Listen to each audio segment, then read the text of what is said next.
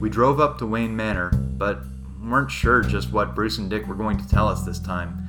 It seemed like we'd already heard everything from them. But when we knocked, it was Alfred who opened. Alfred! Though a bit more paunchy and British than we expected. He took us through the new Batcave and sat us down for an interview with the dynamic duo. When they started getting lost on tangents about the penguin with fishing rods and an inflatable dog, Alfred was the one to chime in with insights that really helped us understand the era in full. We should have expected it. When we needed help to close the case on the Golden Age, the butler did it. Hi, I'm John, And I'm Matthew. and we are the DC Detectives. It is our job to go back through the annals of DC Comics history and chronicle the evolution of all your favorite heroes from start to every re- uh, reversible finish. There we go, that's Oh, fine. No, Remix. getting it out early. remix. It, it was fine. Yeah, I liked it. That was cool. We could do that. That'll work. Someone, someone, make a song out of that. Auto tune us both. Working at the retcon, yeah. I like that. I like that now. I'm gonna, I'm gonna sing that to myself. Like that that's actually the kind of thing that you could just have as like it's short enough to be like a little sound effect you could play whenever something happens that Like, is uh, actually a red retcon. Was it like King Ross has the John o'clock sound? Pretty much. Or he now has tea time for whenever Booker T says something stupid. it's amazing. Also, props to uh, Adam for getting his name back. Yay! We, we love you, Plumpy, but now you are officially again Adam from What Culture. And uh, good good on you, Lasagna. That was a that was rough for like three months where you were plumpy and I couldn't do anything about it. Uh, For the record, for those who don't know what we're talking about, uh, What Culture Pro Wrestling is amazing, and you guys should watch it. And at one point, they put one of their names up as a stake for a competition. right. Um, these guys not only run their own tiny wrestling company that has actually grown to a very large wrestling company, um, they also do YouTube content based around wrestling, and they're also just very good about that. They're really informative and really interesting and really smart people. Um, and Adam Blampied and Adam Pacitti bet that one of them had to change their name to Plumpy if they lost the predictions for WrestleMania of 2017.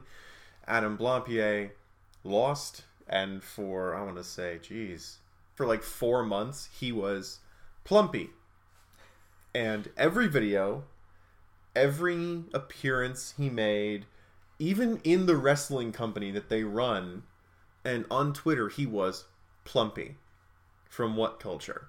And I know this sounds like a Bill Finger plotline, but it's not. And it worked because when they won their predictions at SummerSlam this year, Adam won the right to refer to himself again as Adam from what culture. And he like almost cried in the middle of that. And it was it was a beautiful little moment and it was great.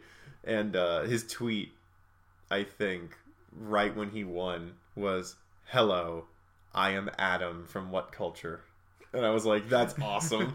like, I was like, "Good for Yeah. you, man!" Like, that was that was rough because it, it's oh, what culture pro wrestling, guys. And uh, if you ever wanted to get into wrestling, that's probably where I would push you. It's a good place to start. Yeah, that's kind of how I, I started you off, and then like you got more and more interested when you were like, "Okay, this is what it could be," and then like, "Here's what wrestling is," and also, It also like it helped a lot that the same people were involved in the explanatory videos, like Right. the how you would book blank, Right, or or really, or- or, top ten things about blank. Those are good introductory wrestling uh, videos.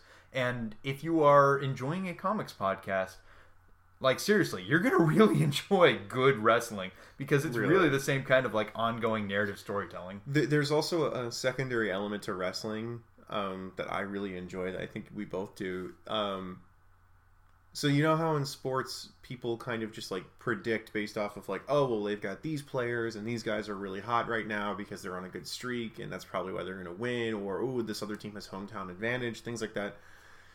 That comes into play, but also you have to consider the fact that it is a scripted show. So things can organically change per match. However, there is a script that they must stick to. Hmm. So not only are you watching athletes, but you're also watching a live performance of entertainment. So you can be going like, "Oh my god, I love this wrestler. He's so good. He's going to win because he's the best right now." But then you have to think about, "Oh my god, because I feel this way, they might make him lose because that would upset me despite how much better of a wrestler he is than this other guy. So you, you begin to get into this weird like, ooh, what are the politics behind each match? Who's got a good push right now? Who's really popular right now? Who's selling a lot of merch? Who in real life has a lot of heat with fans? It's it's this whole other dynamic that you don't really get with sports that I think is really interesting because it's it's creative sports. But, you know, we're doing Batman, who's kind of a wrestler. He's a monk. No, no, no. I've got the I've got the transition. Okay. You know what also isn't a scripted show? Ooh. This one. Ooh, that is true, as you can obviously tell. Oh. So, if you couldn't tell, much to Joanne's chagrin. and Uh, if you don't know, now you know. now you know, that's oh, it's true. It's damn true. uh, well, we. I did it. I did it again. Wrestling. Yeah. Um, Batman again, because that's what we're doing, and we're never gonna get away from him until after this episode, and then we're gonna do some other stuff. The- you remember this song's about Alice. Yeah. Yeah. Uh, I get props for old references. That was a good one. That's a, that's that's some of our, our older our older audience will get that one. But more more Batman. We're gonna move on after this to a more heavily Matt centric episode where we're gonna talk about you know McCarthyism and all sorts of stuff and and uh, the comics code. So buckle up for history. Happy fun times. Yeah, no, it'll be really interesting. I'm actually excited for that because I'm eager to learn things. And we're going to go straight into volumes 9 through 11, which are the last of the uh, Chronicle Archive editions. Chronicles, they're the Chronicles. I get them confused. The hardcover's Archive and the, the, the soft cover is Chronicle. Um, 9 through 11 of the Chronicles, which goes from 1943 to 1944. Happy New Year. Um, Joanne, I'm sure you were tapping your toe this entire time. I'm sorry. Uh, we're gonna go to volume nine, which is Batman number sixteen through seventeen, DC Comics, Detective Comics for those of you who are paying attention, seventy-five through seventy-seven, and World's Finest number ten. Joker gets amnesia and he thinks he's a good guy. That was interesting. Uh, it was just a little kind of like, well, we're running out of tropes to do, so let's just do this with our characters. And you know what? It worked, and it was fine, and it was a good, fun little episode. And Joker remembered who he was at the end, and then tried to foil Batman, and it didn't work, obviously. It's a weird lumberjack story with a bunch of paper mills and a bunch of guys with phonetic accents that I couldn't really understand. Uh. I couldn't place where some of these guys were from. I was like, "Are you French Canadian? Are you Scottish? Are you Norwegian? What are what are you, sir?" So it was it was weird. I'm usually really good with uh, phonetic accents spelled out in comics, and these were hard to place for me. And I wonder if it's just because these guys don't have experience with these accents. That's one thing I'm wondering. Uh, or honestly, like it might just be that the the expected language of uh, or the way that you would phoneticize words might not Yeah. have been locked in yet. Yeah, lumberjack languages may may not have been a, a thing that I really understood or or understand now. Alfred makes his first appearance, and oh boy, he is not the Alfred we know and love. Alfred is heavy set, very British with a very phonetic accent. Masters. Masta, M A W, Masta. Um, he was a theater actor at one point. He's very heavy into detective literature and being a, mm-hmm. you know, burgeoning gumshoe. Hey, and he explains that he was waylaid by the war in getting to America to become Bruce's new butler because he is the son of Thomas Wayne's butler. This is the first mention of Bruce's parents we have had in the however many Oh, years wow, we've been yeah. covering. And I just want to point that out. Except for the well, I feel like there might have been something at some point, but realistically, like It- this it- is pretty much it. Any other character aside from Bruce mentioning his parents. That's the things. Bruce may have said like mom and dad or whatever, like, you know, I can't let you guys down. I'm trying to envision someone being like, "I, I knew your father," and I, No. I feel like that Yeah. must have, but I can't remember any. Right. This is the first, to my knowledge, and I have notes. um, other character other than Bruce or Dick acknowledging that Bruce has had parents and that they had a life and were things that existed in real in the real world and had a butler. Parents aren't things. Right. That being said, Alfred's just like, I'm your butler now. And Bruce is like, uh, I don't know if we need a butler because him and Dick are concerned that this guy's going to discover that they're Batman and Robin. Sure enough, of course, Alfred does, more by accident than actual deduction. And he just becomes their you know butler and he takes care of them and he, he takes care of the suits and stuff so that they're ready to go out at night make sure that they get rest and food and it's kind of neat now they have like a real family and it's it's very lovely and that by accident is going to be pretty important. Like he's the he is the clumsy guy who still manages to contribute. Uh, one thing I actually note, uh, he winds up like bumbling his way through combat fairly frequently. More so, he winds up being more Doiby than Lois. Yes. Lois never actually contributes in really just about anything, sadly, in this era. Yeah. Whereas there are definitely points where uh, where Alfred needs to be rescued, but there are also points where he takes out a couple dudes, Right. and there are points where he gets in rugby costume and uh, goes out and lays waste for a while. Yeah, him and Doiby Dickles would actually be a really interesting tag team, and I'd be I'd want to see that. Like Alfred would be the smart, intelligent, deductive one, and Doiby would be the rough and tumble one that handles all the business. And I'm so down for that book. Yeah. That's a Brave and the Bold series that I want to read. Yes. So uh, there's a lot more actual detective work now that Alfred's around.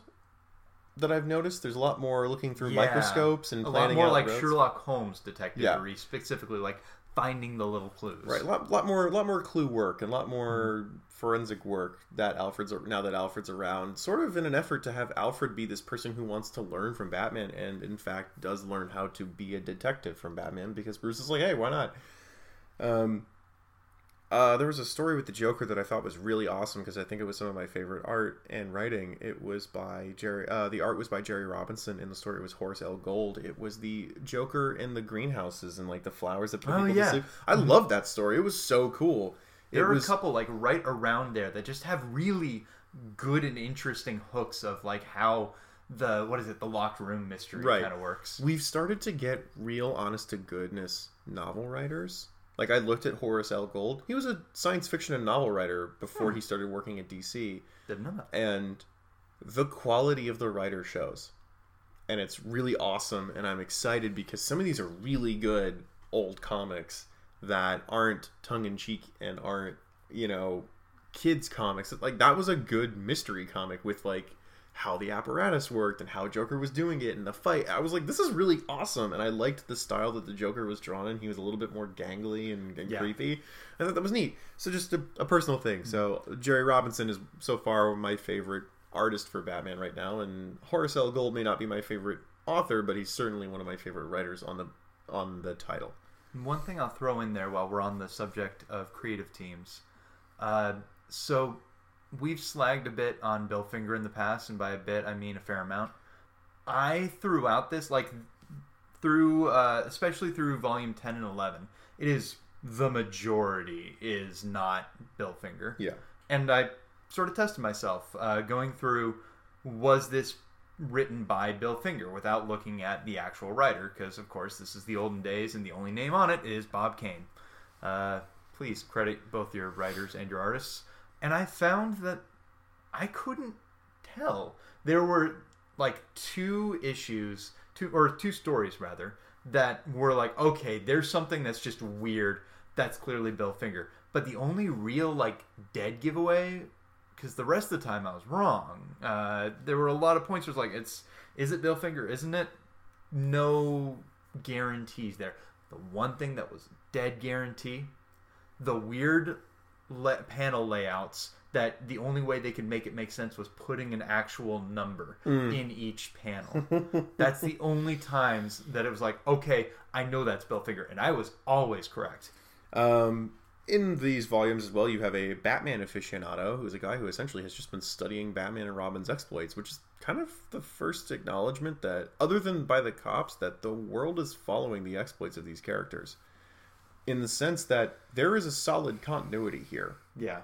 from That's from true. the beginning of their like of their inception to where they are currently, and that's kind of interesting. Like, yeah, you have characters go, "Oh, Batman and Robin," or "I know you," or "Remember when they did this?" There is somebody who is literally doing our job in the Batman universe right now, oh, you're right. and that's really interesting to me. So, just a thought. Uh, Penguin tries a bunch of different gimmicks because somebody calls him out and says that his gimmicks are stupid in a big uh, symposium about how intense criminals are. And Penguin goes through a variety of phases of being like a fly fisher and a huntsman, like, you know, the foxhound huntsman kind of dude. It's, it's stupid. It's a dumb story. It's a waste of the Penguin. Batman and Robin go on vacation to a undisclosed, weird South American-ish town and do some stuff there. And then um, there's a guy with a photographic memory that commits crimes, and Batman and Robin convinced to go work for the state. There's the crime clinic, which is a criminal who is also a doctor who uses surgical precision to plan crimes for other criminals and gets a percentage cut of them, which is interesting. And uh, I'm just I have this all in, in caps, and I wanted to end on this. This isn't actually the last story in the volume. Shark harvesting for vitamins. Yep. Batman and Robin go shark harvesting to get the drop on a syndicate of people who are stealing harvested sharks to make black market vitamins because those are scarce during the 40s. I'm sure you have notes about that. But I just there's an entire issue explaining shark harvesting. In I actually don't have much, but I do know that like the liver is of especially deep sea sharks is there's a ton of nutrients in there. And actually apparently the liver is like really damn big for deep sea sharks, like 5 to 10% of their body mass, wow, which All you know, that's a lot of liver. yeah. Um, but yeah, just there's a whole there's a whole story about shark harvesting. I was not prepared to learn that much about shark harvesting, and I did. And there you go. Uh, volume 10, uh, DC Comics or Detective Comics again, 78 through 81, Batman 18 and 19, World's Finest 11, 1943 still.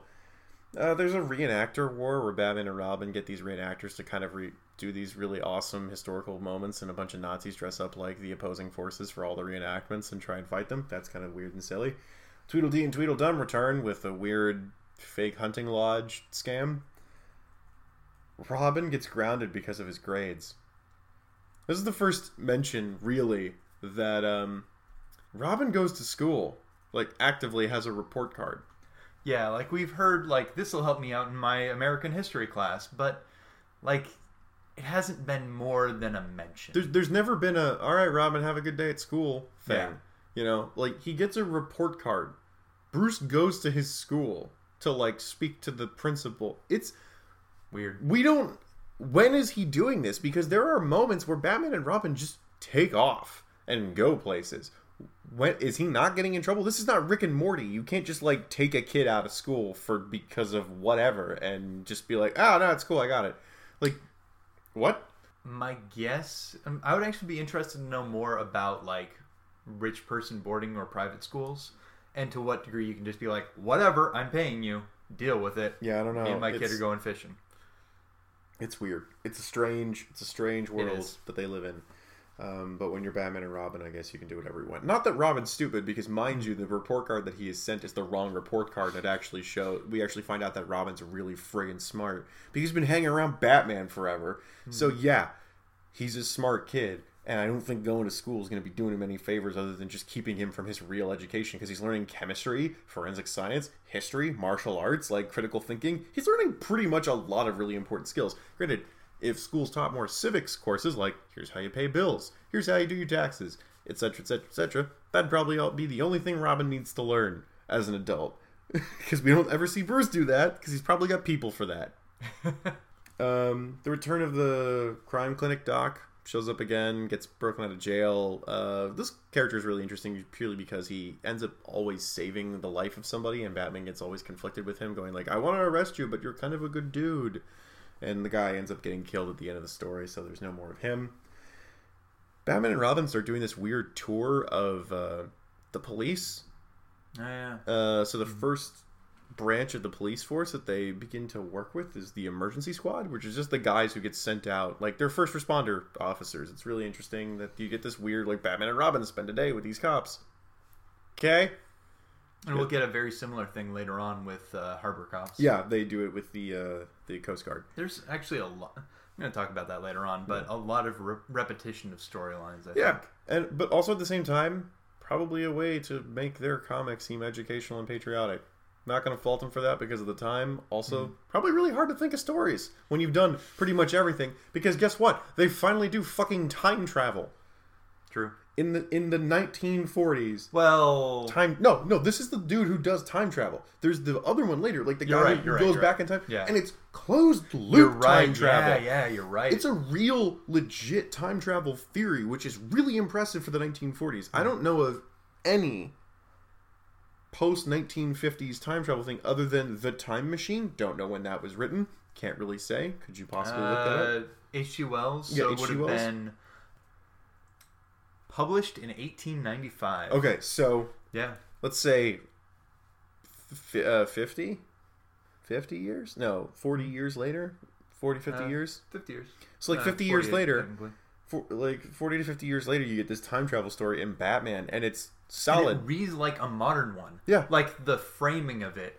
I mean, it's kind of zoomish. it, it reads like a kid's batman comic would now like if there was a Mm-hmm. Yeah, if there was a batman kids brand that you, that dc was publishing this would be it this would be the batman animated series Yes. closed loop timeline story because a guy in the future is at the Batman museum and sees a bunch of stuff. He's like, "Boy, I wish I could go back in time. I could make a fortune."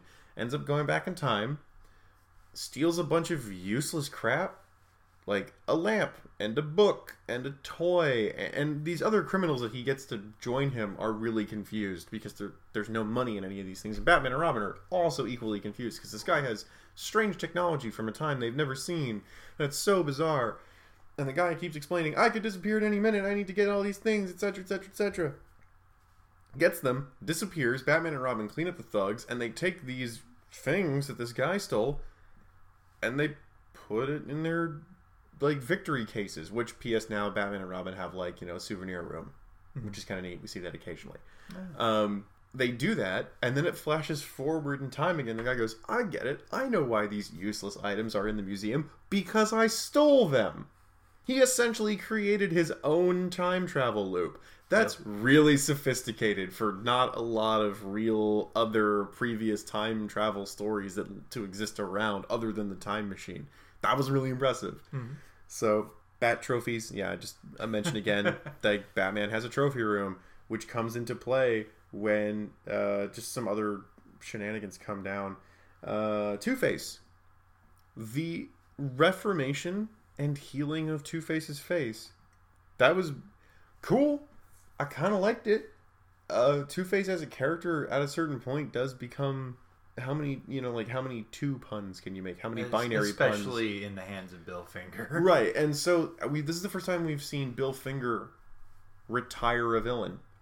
You're right. In, in terms of Reformation. Yeah, So this I is thought this just meant no, like, but I'm saying like this is the 1st like uh Paula Van Gun like von Gunther yeah. Reformation retire of a villain character thing that we've seen. You know, uh, the the surgeon that Bruce and Gilda Harvey's uh, main squeeze explained that like there's a surgeon that can heal your face and he refuses to wait for him in the in the previous Two Face stories and then when he gets arrested and he, he accidentally hurts Gilda in a storyline um, he's like, "Oh my God, what have what have I been doing? I almost killed the woman I love, and I, I'm sorry." And and repents and tries to stop his old gang. And then when he goes to jail, they send the surgeon to fix him because the guy finally arrives from Europe and and he looks like normal. It's nuts. It's a weird like, whoa, that's a happy ending I didn't expect. and we don't see anything of Two Face Yeah. after that. Never again. Uh, Batman and Robin help a journalist write his final story because he's dying and he gets killed by like he's he's terminally ill and he also gets like shot by some gangsters. Um, Nazis in Atlantis. That was cool. Uh, a bunch of Nazis have discovered Atlantis and they're using Atlantean technology to sink American subs and ships. Uh, Batman and Robin go down to Atlantis to thwart their plan. They find out that Robin looks exactly like the Prince of Atlantis, and there's a little bit of a switcheroo scenario where Robin pretends to be the prince to stop the Atlanteans from listening to the Nazis. Neat. Uh, Robin also kind of falls in love with the princess of Atlantis. Both the prince and the princess are like 13. You know, and it's kind of a, oh, Robin's got his first crush moment. There's a That's guy. true. Yeah, that is the first, isn't it? Yeah. Uh, there's a guy who frames Joker by committing crimes in the Joker's name and leaving Joker calling cards, and the Joker gets really pissed off about that. There's a bunch of guys who f- who get actors to pretend to be millionaires that go on vacation. They have them come back and like give all their money up to certain organizations that they control. And of course, you know, when you fake Bruce Wayne, Dick Grayson's going to know that that's not really Batman. And then the Cavalier shows up, just some musketeer themed villain who's a a guy who likes to be chivalrous. Nothing really important about him. Volume 11 Batman 20 through 21, Detective Comics 82 through 85, World's Finest 12, and this all happens between 1943 and 1944. Happy New Year. Joker uses a fake time travel scheme to get a bunch of guys to pay him protection money to come back in time or go back forward in time uh, to return to a land where they're not freaked out by the weird ways of the future or the past and to escape Batman. The Batman and Robin spend time with the Coast Guard, like we mentioned, just like they did with the Emergency Squad. Dick Grayson's family shows up to get Dick Grayson back. Like his legit family, his uncle and his gold digger wife show up to take Dick Grayson from Bruce Wayne, claiming that, oh my god, it was my brother's wish that I would have his kid after he died. And um, they find out that they're scamming pieces of shit and that they were planning on selling Dick Grayson back to Bruce Wayne for a ton of fucking money. And that's really weird. And we never see those people again. And I That's first true. first time I've ever heard of Dick Grayson having an uncle. And it, it is worth noting, like, as far as we can tell, like, he legit is the uncle. Oh, yeah. He's just a scumbag. He's a jerk. Um, Alfred tries to solve a case by himself, and of course gets into a bunch of kerfuffles that don't work out too well for him, and he needs to get you know Batman to save him. That's good though. Imagine a Mr. Bean episode. Yeah, it's pretty much that. Uh, but don't worry, Alfred's uh, gonna take care of himself. Detective Comics number eighty-three. Alfred gets thin and grows a mustache and becomes basically the Alfred that we all visually know. What? Why? What was Except the? still with uh, brown hair, I think, instead of black. Yeah, But or still, or like, gray. uh, you know. Yeah, but other than that. But what the hell? What the like? It And it's not him- even clear how long he's gone for. Like he Yeah. goes to like a health resort, doesn't say how long, but he comes back And a he's- good like hundred pounds lighter. Yeah, Bruce and Dick don't recognize him. Yep. Like that's how thin he gets. It's really weird. Uh, Batman and Robin go to help some cowboys out in the desert, and they uh, find loco weed. That's right. Basically, a bad guy gets Batman to ingest some plants that make him weirdly crazy and irresponsible, and he tries to like kill himself with a sheriff's gun, and they have to like restrain him until he gets out of it and comes down. Oh, criminals hoodwink a military historian to help them commit crimes in the preten- under the pretense that they're attacking, you know, spies or foreign locations. The Penguin returns for nothing special. He really doesn't. There's no, a no, that's fair. the crime agency is basically a group of criminals who all band together to practice their skills and get sent out on jobs. Uh, Batman and Robin break it up. And there's another false Joker, except this guy actually dresses up like the Joker and commits crimes as the Joker, and the Joker has to team up with Batman in a kind of way to stop this guy. And that's it. And that's where we're going to stop all of our summaries. We kind of meandered a little bit there. No, I know, Joanne, shut up. But I'm going to just touch a few things here. I really like this Batman because he d- he leaves Gotham, and so do his villains. That's a good point. He's not it, like seven Huh. times out of ten, maybe six. He's not in Gotham, and not that there's a problem with Gotham as a concept or a device, but I like the fact that this Batman is not bound to the city. Batman takes vacations. He's he not doing on- the Spider-Man thing of I can't go anywhere there aren't tall buildings. Right, he goes to the friggin' logger camp outside of the city. He goes to different countries. He goes to other states. It's awesome. He goes all the way to California. yeah, it's it's, It's weird. It's really good. I really like traveling Batman because I feel like him just staying in Gotham and Gotham being this anathema that never improves and is always terrible. It's kind of a wasted thing on Batman, and I feel that it embodies the stagnation of the character, in my opinion. I have stuff on exactly that. Good. So I'm, I'm done. Go ahead. Oh. You're, you're all up. Okay, so as regards to characters, uh, I'm going to touch on Joker and Alfred as well, but I'm going to specifically segue off of that. Let's talk about Two Face a little bit. Uh, we're specifically seeing some characters get closed out. Two Face is obviously the biggest example. He stops being a criminal. He Yeah. gets his plastic surgery. We also do see the crime surgeon we mentioned. Uh, he dies at the end of that issue, which is interesting because it's pretty rare that we see a, a villain a, with a name like a quasi like supervillain ish kind of character, Like the Lightning Master or somebody like that from Superman. yeah, I guess. Uh, who's been in multiple issues actually get killed off, like Right. actually legit killed off, instead of just oh maybe he's dead. No, as near as we can tell, like they introduced him, he stuck around for one issue, and now he's gone. Uh, But partly, first off, that's interesting to me, like as a narrative choice, to not just have like one and done characters, but only do two, not even do like the rule of three, like three act kind of structure. So that's interesting in and of itself. But second off, I also think it's exactly that. It's this is an instance where the willingness to resolve the characters avoids the stagnation that we see quite frankly to the present day. Similarly to like getting away from gotham. And i do think gotham is exactly that metaphor of gotham never changing. I'm gonna touch on that in a, in a minute. But there's healthiness in being willing to have these stories end especially like it did for two-face in the same way that it would be healthy for batman to get therapy. First it can be helpful to the character. Having batman or two-face eh, just living with their fixations forever means the character never changes, at least along that axis, and it becomes harder to tell new stories around them, all that good stuff.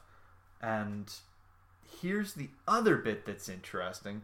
Having these characters like resolve their issues can actually be really useful for de-romanticizing the idea of mental illness or whatever challenge people are facing like or these characters are facing saying okay yeah this is something that your favorite characters aren't just going to be stuck with this forever. It is you can actually progress through and fix this. Like if Batman gets therapy and if that's embedded in the zeitgeist as much as the question of what if Batman spent his money on schools instead of crime fighting, then instantly you have one of the biggest icons of masculinity trailblazing the way to mental health. It's like uh, I don't remember his name, but uh, was one of I think Schwarzkopf, uh, and I'm sure I'm mispronouncing that. Apologies uh, who I believe was the head of at least some of the armed forces in uh, Desert Storm, was one of the first like high-ranking people to come out about PTSD. Hmm. And you have that trailblazing, and as impactful as that was, imagine if Batman said, "Hey, I'm in therapy," and it wasn't just something that happened in the comics. It's like people making jokes about it, like or not not making jokes about it, but it's that same level of awareness as that joke about Batman, why do you spend your money that way? It's part of that zeitgeist of, oh yeah, Batman, the guy who goes to therapy. Right. But sort of looping back around. So there is that core conceit in Gotham stories that we're trapped in our failures, that there's no way to ever really fix the obstacles we face. And I think it would be really useful to have, like, instances of characters really overcoming it. Yeah, growing and growth is important. Mm-hmm. It's important for a human being to conquer their problems and struggles, and if they can't conquer them, at least find a way to deal with them in a healthy fashion that makes them a lot more, that makes them function on a more positive level. If you can make your life better by finding help, then we Yes. 100% support you on that. Absolutely. Batman often does romanticize the idea of being a tortured soul, and Yep. it's a thing that you can appreciate about the character that is good, but you should never want to be like Batman. So all of that Yeah. being said, though, like how have we never had a literalization of the metaphor of Gotham of never changing? Have we never not never had like the Groundhog Day moment of just waking up and every every night Gotham is exactly the same, or just it literally uh, any progress that you make towards fixing it on any night gets reverted the next Wasn't- night. Have we never had like the Sis, uh, Yes, yeah, you're right. uh, that Sisyphean? no, Sisyphean sounds right. Have we never had that moment, that literalization? Just like imagining the nightmare just every night, it never changes. Well, we kind of touched on that with Court of Owls, and that's cool. Hmm. But even I don't remember if he gets rid of them or not. But regardless, nothing has changed, So and that's that- the problem one of the have reasons with that. I kind of like the, I guess the literalization into the nightmare setup of it. Like, I mean, you could set a lot of Batman stories uh, or a lot of years of Batman stories as like him in perdition. Oh, that's got to uh, be that's got to be a Mad Hatter story. I, I Like that would be that would be a fantastic Mad Hatter. Like he just drugs the hell out of him and Yep. it's just like I'm gonna study you. Like this is this is gonna be fun. Like and make the Mad Hatter like a real problem, like a real villain. That would be awesome. Like a six issue arc of him just first reliving the death of his parents, Hatter doesn't know what he's reliving. He just knows that he's having a bad time, you know. And then just Mm-hmm. Batman dealing with that in a weird sort of self-confronting way would be really interesting to see how Bruce goes. Like, I know this happens, and every time he sees it, it get, like him becoming numb to it. I almost kind of like the idea of instead of just reliving one night over and over again, like every single night is fast, like uh, fast forward experience of everything from the murder of his parents to the present day, and just Ooh. each time it nothing, nothing, nothing Try, changes. like he tries to change different things. He doesn't recruit Jason Todd, or Ooh. he doesn't bring Barbara into the fold, or Mm-hmm. he tells Jim Gordon this time around, or he just blows Gotham up. Like one of them is him just like standing over the ruins of Gotham as it's on fire because he's like, nope, got to start over. Still not right. Like Mm-hmm. just the descent into where he goes in his head of like what needs to be done. Yeah, honestly, like the the literalization of the metaphor of Gotham never changing being a nightmare state is really interesting. Yeah, and it's you're right. It's definitely not explored. and It really should be because that's that's the crux of what that character. Of what bothers me about that character is the hmm. lack of change. Remember, everybody, you want to be Grayson, you don't want to be Wayne. Yes, Grayson's not Wayne's. Oxford's not Brooks. All right, let's see what else. Uh, characters, appearances, or literal appearances, actually, uh, or random asides. Let's do literal appearances than characters and random asides. All right, so literal appearances. The Joker. So let's talk about Joker visuals, mostly visuals at least. Uh, the Joker, reading these Joker stories, and then especially seeing the very last Joker story here, and seeing the way that visualization of the character changes to what I think is much better and much more the modern Joker, really cemented something for me. The Joker is not square lines because square lines make him look human. They make make him look banal. They make him look less like a crown prin- uh, clown prince. There's a reason that the Joker in the Dark Knight has like normal facial structure, that kind of square face, uh, and that's because that version is trying to convince us that one bad day you're just like me. But all the other versions that are intentionally being this extravagant Joker character, you don't see square lines, especially on the face. Compare them. So, uh, let's take a look at like uh, the long pointed chin. We do finally see that. That is the big change in the final appearance of the Joker in the very last story that we look at. Every other time, it's maybe a little bit exaggerated, but it's not the distended uh, chin with the giant grin. We don't see that until then. Uh, and the animated series Joker absolutely has that like that chin plus the high swooping hair breaking up those square lines. Uh, it's certainly not a square jaw. You don't you don't see that with the Joker, and you sh- and you shouldn't. The other live action that we can look at is the Nicholson Joker, uh, and there it's more of a normal look, or it's a more of a standard look because it's live action. There's only so much they're gonna do, uh, but it still doesn't have square lines. That's because the Joker, like, look at the hairline. The receding hairline is pretty accentuated at the sides. It's like pulled back, making it look more like a soft M rather than like a flat hairline. And it's further D squared because the hair is like swept out from the head. It's like uh, maybe it looks like it's got two or three inches, maybe two inches of volume Little, going little Wolverine going on there. yeah, and it's pulled away from the head. So your eyes look at it and they are drawn up and away instead of along the flat line of someone's hairline. Uh, add to that, you've got the uh, constant pulled smile with the giant dimples, uh, or I guess those are the cheekbones and the raised eyebrows. Nicholson doesn't look square either, and he's probably the closest you get to square angles on a an extravagant Joker. Uh, and that's I think that's the reason that the comics version of Joker we were seeing for a while wasn't especially Jokery, at least visually, because especially uh, there were a couple stories where he looks normal. And especially like his hair, just okay, that's a line.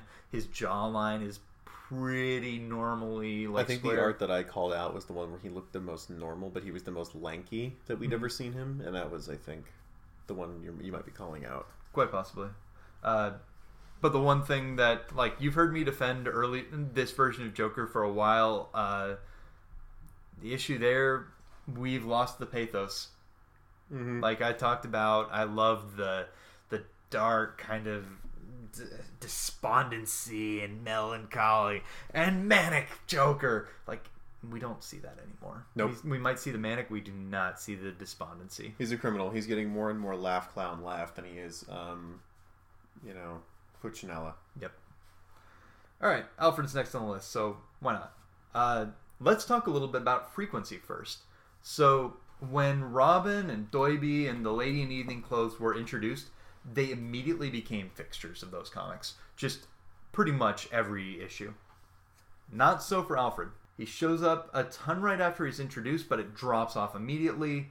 And then he only shows up once in the entirety of Volume 10. All told, after he's introduced, uh, through the end of Volume 10, so about a volume and a half, he's in five stories out of 22. That's it. Uh, after that, he becomes much more of a fixture. Like, he shows up in a bunch of Volume 11 issues, but that initial introduction period, it's not all Alfred all the time, which surprised me. Yeah. I did forget after he got introduced that he had been introduced. Yeah, That's- that's how- Yeah, that's how infrequent it is. map. There are 11 stories in a row that don't feature Alfred in any way, shape, or form. Uh, but another, I do like this version of Alfred in general. There's one thing that bugs me though. The power is entirely on the side of the rich in this particular case. The servant is bumbling. He apologizes to the masters all the time. He calls them master or master. Uh, in the modern version, there isn't this complete power exchange. Uh, Alfred is more of a, a seneschal, uh, first officer, because he's the one who calls out uh, Bruce and Dick and everybody else on the team when they're screwing up.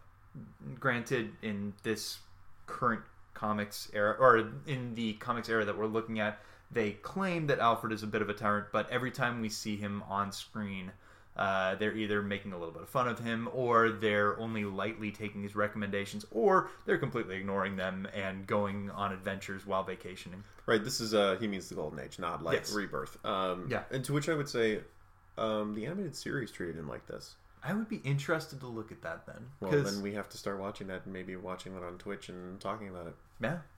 Uh, but one way or another, I, I think it's important that, especially in a comic that has so many trappings of, uh, I guess, uh, I guess of oligarchy, quite frankly, of Aristocracy. the the rich man savior, yeah.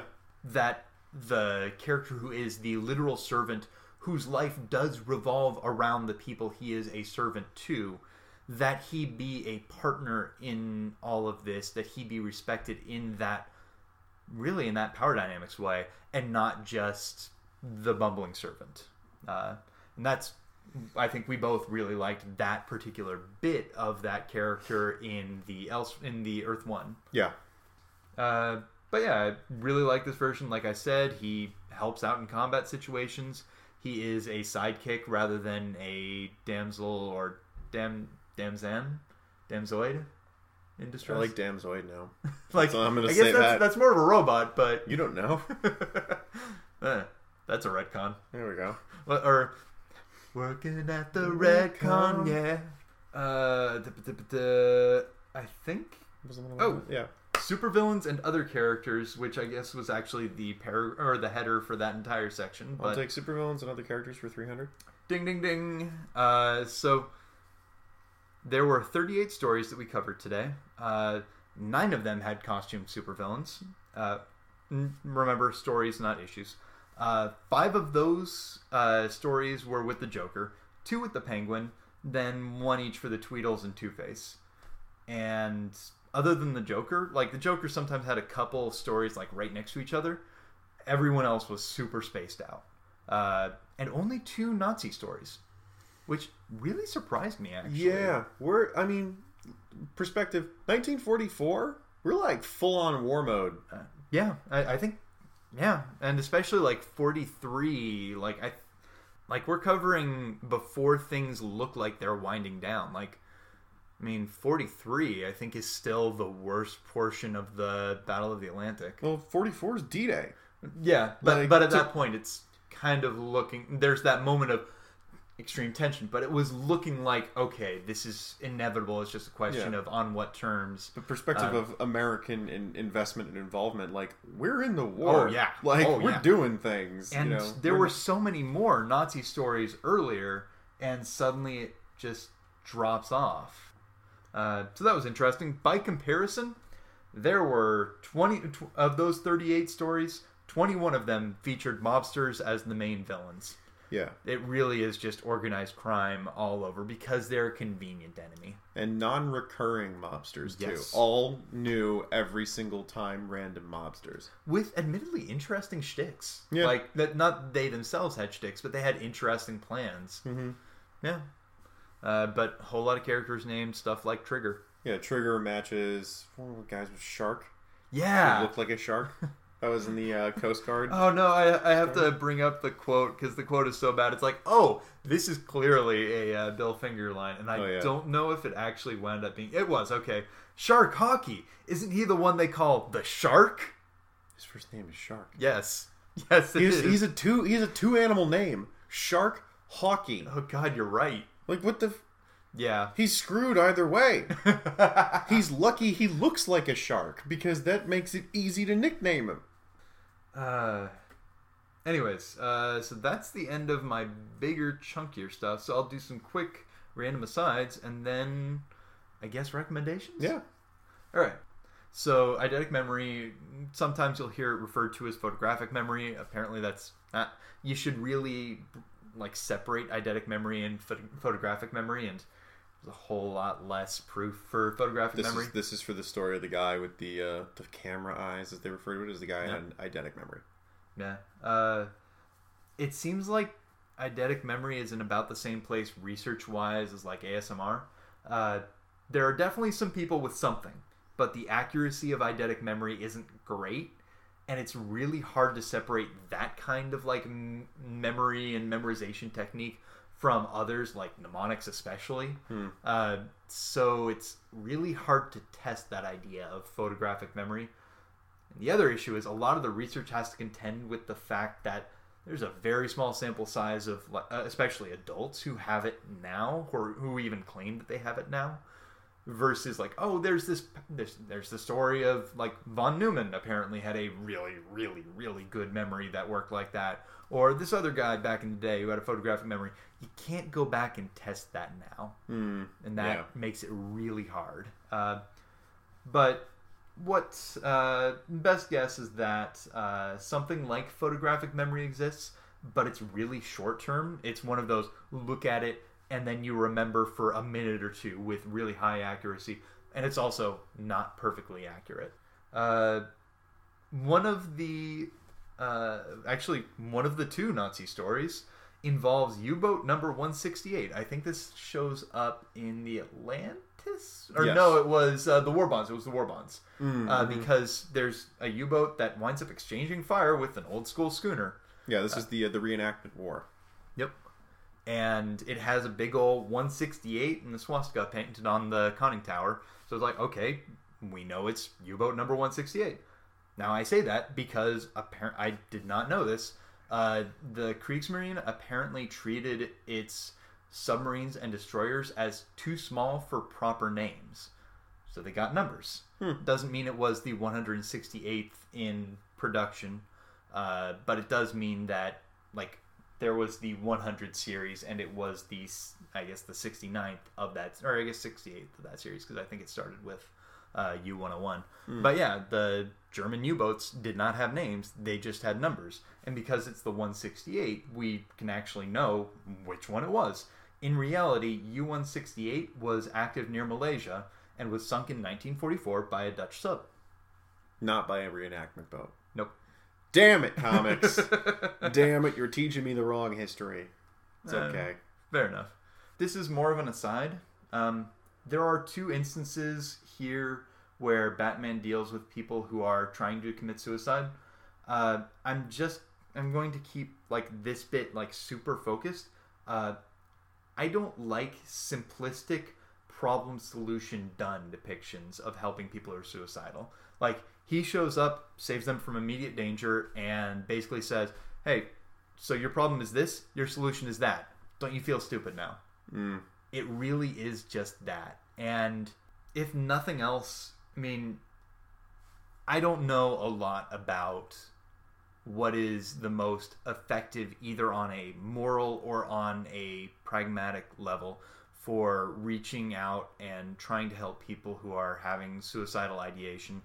But I, I'm damn sure it's the best method is not uh, trivial. Uh, it's not trivializing it to making it just two pages or even one page in one of the issues, uh, and it's not going in without empathy. Right. And so these, I don't know how to have that conversation, but this sure ain't it. Yeah. Uh, so there you go. Uh, oye. Oh yeah, this shows up in one of the the the word oye o y e z. Oye, oye, oye. All rise for the honorable judge, blankety blankety blank. Right. Uh, I found out the etymology of that. Cool. So apparently it's derived from the Old French verb uh, O U I R. Weir. It's close to that, but I would have almost have expected like an ER in there.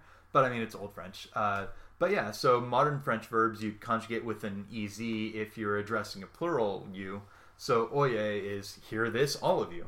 Uh, Dutch surnames. Okay. So we did have at one point Crooks being mentioned as trying to steal the Vanderhoff necklace. So this makes decent sense because diamonds and other rare minerals are found in South Africa. Vanderhoff is a uh, Dutch name. Uh, the Dutch who were in South Africa became the Boers, who are to some measure still in South Africa, and certainly were in South Africa at that point. Specifically, they settled in before the the Boer War and the British probably kicked them most of them out. Uh, it is entirely reasonable for a South African diamond family to have uh, to be named Vanderhoff, and it especially makes sense because Vanderhoff apparently literally means of the farm. So turns out a whole lot of people probably had that name. Yeah. Uh, the other bit that let's escalate this a little bit. Uh, the Dutch van is used pretty commonly, even among non-nobles, whereas in Germany and Austria, von was much more often tied to the nobility. Uh, let's escalate that a little further. In Austria, when the nobility was legally disbanded in 1919, because one of the stipulations of the end of the war was, by the way, all your uh, all your imperial family like know that you're not a monarchy anymore. Uh, technically, even the titles were disbanded, so you don't call the head of the Habsburg family von Habsburg anymore. Except if you're at any kind of event that isn't in Austria, because it's literally just an Austrian uh, law that says no, nobody has a noble title. Weird. So if you go anywhere else, you will often hear like uh, His Imperial Highness uh, blank blank von Habsburg or something to that effect. Uh, so that interested me. Neat. And one last bit that brings us back around to our good friend Alfred, avoir du poids, Mm-hmm. uh, is a phra- uh, phrase that literally means the pounds and ounces system of weight, uh, or I guess it's uh, having of, or weighted goods. I guess is the literal etymology of it. But what it means is the the system of weighting that is pounds and ounces rather than metric. Uh, colloquially, you can say that someone has a avoir du poids uh, if you're saying they're heavy, like Batman says to Alfred at one point. All right, what are you reading? What would you recommend? Uh, currently, I just finished Superman Volume One of Rebirth, which is Son of Superman. Uh, it is the introduction to Jon Kent, Superman and Lois Lane's son, as well as the return of an old villain that I actually got freaked out when I saw who it was, and I kind of squealed a little bit because I recognized the character by their eyewear. What? and that was neat. Um, that was that was a good reveal when that happened, and it's good. I like it. Um, it's not like a knockout of the park, but it shows Superman in a very interesting light of being a father and trying to be like his father and how to deal with a super boy and what he would have done if he was, you know, parenting a child with superpowers, how his parents dealt with it, but now he has superpowers, so maybe he deals with it a little bit differently, and Lois Lane is a mother. It's cool. I like it. I'm excited to see where it goes further. And I like Jon Kent. I think he's a cute kid. I think he's just as much of an annoying kid as I could handle for one of these situations, but also at the same time, he's smart enough and capable enough to not be in the way and be annoying, annoying. He's just a kid, and I like that. So, if you want to look at Superman Rebirth, problem with it being it's got some tacked on prehistory that you need to know before you can jump into it. It is not a complete actual rebirth and resituation of the character. You need to know what happened in New 52, Convergence, and Rebirth. If you don't, I don't recommend it. However, if you just don't care about that and you just want to read comics, hey man, go for it, and uh, I would recommend it. All right, and on my end, I'm I've probably made this recommendation before, but I'm gonna say it again because I got caught up on it. All New Wolverine is spectacular, um, and earlier this week I sat down and read, I guess, like the past five, eh, four issues, and then uh, Generations came out Generations was solid. and It's a standalone comic. It's apparently like a mini event, but it's enjoyable enough.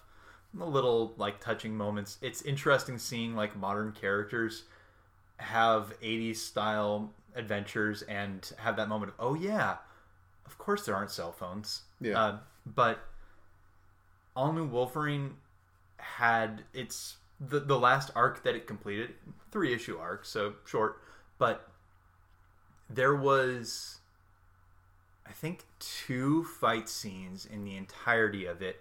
One was unrelated and just part of the like the not even the inciting incident, but the uh, like the the pre-show kind of sizzle reel, like uh, Kirk and Spock uh, jumping out of or having a crazy adventure before getting back and getting their orders, kind of thing.